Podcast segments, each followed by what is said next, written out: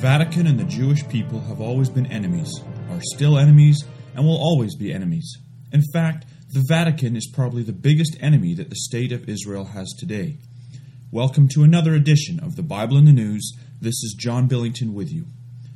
For those that follow our program here or read the Bible magazine, this will not come as a, as a surprise when we say this about the Catholic Church. That said, however, the Jerusalem Post reported this week that Israel and Vatican near historic relation upgrade. So, are we to believe that the Vatican has finally decided to warm up to the Jewish state, to the natural seed of Abraham? And what could possibly bring about this change? The article in the Jerusalem Post reported the following Jerusalem, expert, uh, uh, Jerusalem expects this agreement to improve relations not only with the Vatican, but also with other Catholic countries around the world for whom the Vatican's position vis a vis Israel is important. Over the years, discussions have centered around three main issues the status of the Catholic Church in Israel, the issue of sovereignty over some 21 sites in the country, including the Cenacle, the last, uh, sorry, the site of the Last Supper on Mount Zion, and taxation and expropriation issues. Further to this, Israel National News report, uh, reported the following in an article entitled A Seat for the Pope at King David's Tomb. An historical agreement has been drafted between Israel and the Vatican. The Israeli authorities have granted the Pope an official seat in the room where the Last Supper is believed to have taken place, on Mount Zion in Jerusalem, and where David and Solomon, Jewish kings of Judea, are considered by some researchers to also be buried. It is the culmination of a long campaign by the Catholic Church to regain religious stewardship over the place where Jesus is supposed to have been uh, to bro- uh, been uh, is supposed to have broken bread and drunk wine with his disciples on the eve of his crucifixion. There is nothing that the Vatican would love more than to have sovereignty over the so-called holy sites in the land of Israel. As for an official seat in the supposed room of the Last Supper, Nothing could excite the Vatican more than that. But let's just get this uh, right. Israel gives up sovereignty over 21 sites in the country in exchange for the Vatican's friendship. The scriptures say the following in Matthew 7, starting at verse 15 Beware of false prophets which come to you in sheep's clothing, but inwardly they are ravening wolves. Ye shall know them by their fruits. Do men gather grapes of thorns or figs of thistles? Even so, every good tree bringeth forth good fruit, but a corrupt tree bringeth forth corrupt fruit. A good tree cannot bring forth evil fruit, neither can a corrupt tree bring forth good fruit. Every tree that bringeth not forth good fruit is hewn down and cast into the fire. Wherefore, by their fruits ye shall know them. Well, the record of the Roman Catholic Church and their relation to the Jewish people is anything but pretty, from the Crusades to the Inquisition. And if you thought Hitler was the was the one that came up with the idea of having the Jews wear something that distinguished them from their Gentile neighbors, which in Hitler's case was the famous yellow badge, it wasn't. That idea came from the Fourth Lateran Council in 1215 when the not so innocent Pope Innocent III declared the requirement for Jews to wear something that distinguished them as Jews. That turned into badges. In 1434, the Council of Basel met. Much was discussed, I'm sure, but they did manage to get this decided.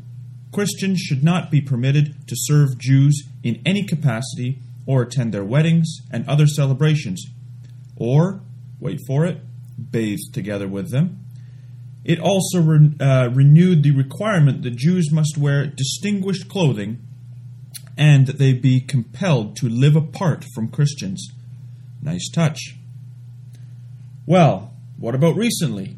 Well, they signed a concordat with Hitler, smuggled Nazi war criminals out of Europe dressed as priests, were viciously opposed to the birth of the State of Israel, and befriended Yasser Arafat, a terrorist leader Arafat had no less than 12 audiences with Pope John Paul II. No doubt they both wanted the downfall of Israel. The Roman Catholic Church is all but the sworn enemy of the Jews. Simply put, the Jews killed Christ Jesus, forgetting, I suppose, that there was just as much Roman involvement. This has been used as an excuse to persecute Jews for centuries. That, when the words of Christ himself at the crucifixion, if you recall, was, Forgive them, Father, for they know not what they do. Well, the Apostle Paul asks in Romans 11, Has God cast away his people? He also clearly gives us the answer Certainly not. In fact, as we have discussed on this program before, we are actually in the time period of the redemption of God's people. And as God continues to build the land of Israel and bring his people back from dispersion, the more angry the Vatican will become. And scared because, in their minds, they were supposed to have replaced the Jewish people as God's chosen. The following quote from the Vatican Moscow Washington Alliance uh, that's it was written in 1982 by Avro Manhattan gets right to the heart of the issue. The specter of the creation of such a theocracy has haunted the inner chambers of the Catholic Church from her earliest inception, and is still a dominant fear, hence her equivocal role in world affairs surrounding the birth and existence of the State of Israel. He continues, in Vatican eyes, therefore, the millenni- mil- in Vatican eyes, therefore, the millenarian yearning for a uh, global Hebrew theocracy represents a deadly threat to the eschatological teachings of the Catholic Church. When translated into concrete political terms, such a view spells not only rivalry, but implacable enmity. So, as for giving up sovereignty over 21 holy sites for the Vatican and their friends to play nice, it is like giving the schoolyard bully your cookies in exchange for him to stop smacking the life out of you. It may make today better, but when he is hungry again, you better have some more cookies. In the, in the book of Jeremiah, God asks a rhetorical question Can the Ethiopian change his skin, or the leopard his spots? The answer is no, and neither has the Roman Catholic Church changed. In the words of the book of Revelation, they have repented not. Interestingly, when we look at Ezekiel 36, a prophecy relating to the end times, there is something to say about these holy places, or high places as they are called in the King James Version. Also, thou son of man, prophesy unto the mountains of Israel, and say, Ye mountains of Israel, hear the word of the Lord. Thus saith the Lord God, Because the enemy hath said against you, Aha, even the ancient high places are ours in possession. The church certainly does have many uh, much interest in these high places, and she would certainly love to have control over them, there is no doubt. Whether she ga- gains control of some now or not, we cannot tell, but like the schoolyard bully, she will not be satisfied. And from the prophecies, we expect the Roman Catholic Church to be joined with the northern confederacy of nations that invade the land of Israel. Uh, reading from Daniel 11, starting at verse 40. And at that time of the end shall the king of the south push at him. And the king of the north, this northern confederacy of nations, shall come against him like a whirlwind with chariots and with horsemen and with many ships. And he shall enter into the countries and shall overflow and pass over. He shall enter also into the glorious land, and many countries shall be overthrown.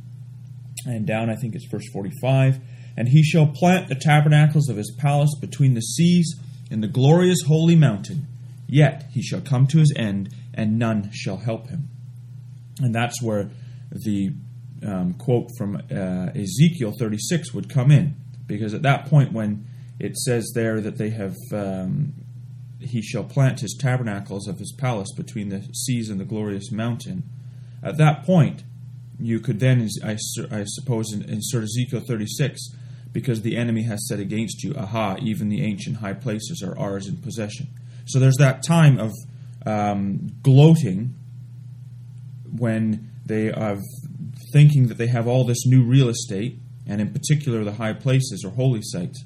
But it is at that point when the Messiah will intervene, and what a surprise it will be. For us today, when we see the church opposing the Jewish people and now making moves to gain control over the holy sites, it is a stark reminder that she has not changed and will not be satisfied with a mere 21. The Lord God sees it as sees it all, and the time will come, in the words of Psalm 2, he that sitteth in the heavens shall laugh, the Lord shall have them in derision.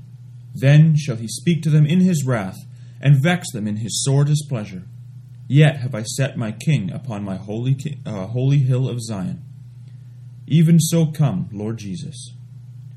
Join us again next week for another edition of the Bible in the News at www.bibleinthenews.com.